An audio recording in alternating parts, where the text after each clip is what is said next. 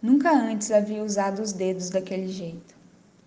Aquele tipo de carícia em si mesma era algo que costumava fazer, mas nunca antes com aquela tristeza. Foram três ou quatro vezes seguidas.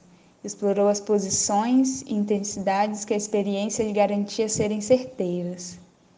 A garganta ainda queimava como se tivesse engolido o sol. Após gozar mais uma vez, algo emergiu desde seu peito, abriu a garganta, saiu feito rugido pela boca. Encharcou o nariz, os olhos e o resto do corpo até que tudo nela e ao redor fosse água.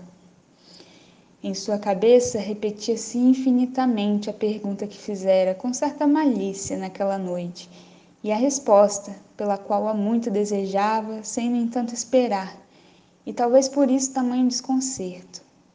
Se é difícil ter alguém, era só o que havia ficado da música que tocava na festa em que só foram chegar quase ao final. E depois a chuva que tomaram no sofá, que ficava do lado de fora daquela casa de cor verde escuro. Foi quando entendeu a expressão de alívio e dor que se estampavam em seu rosto, e com silencioso desespero parecia pedir que a chuva lavasse. Texto de Soraya Vitória, uma ação do coletivo Elas Tramam. Escute as mãos, escute as mãos.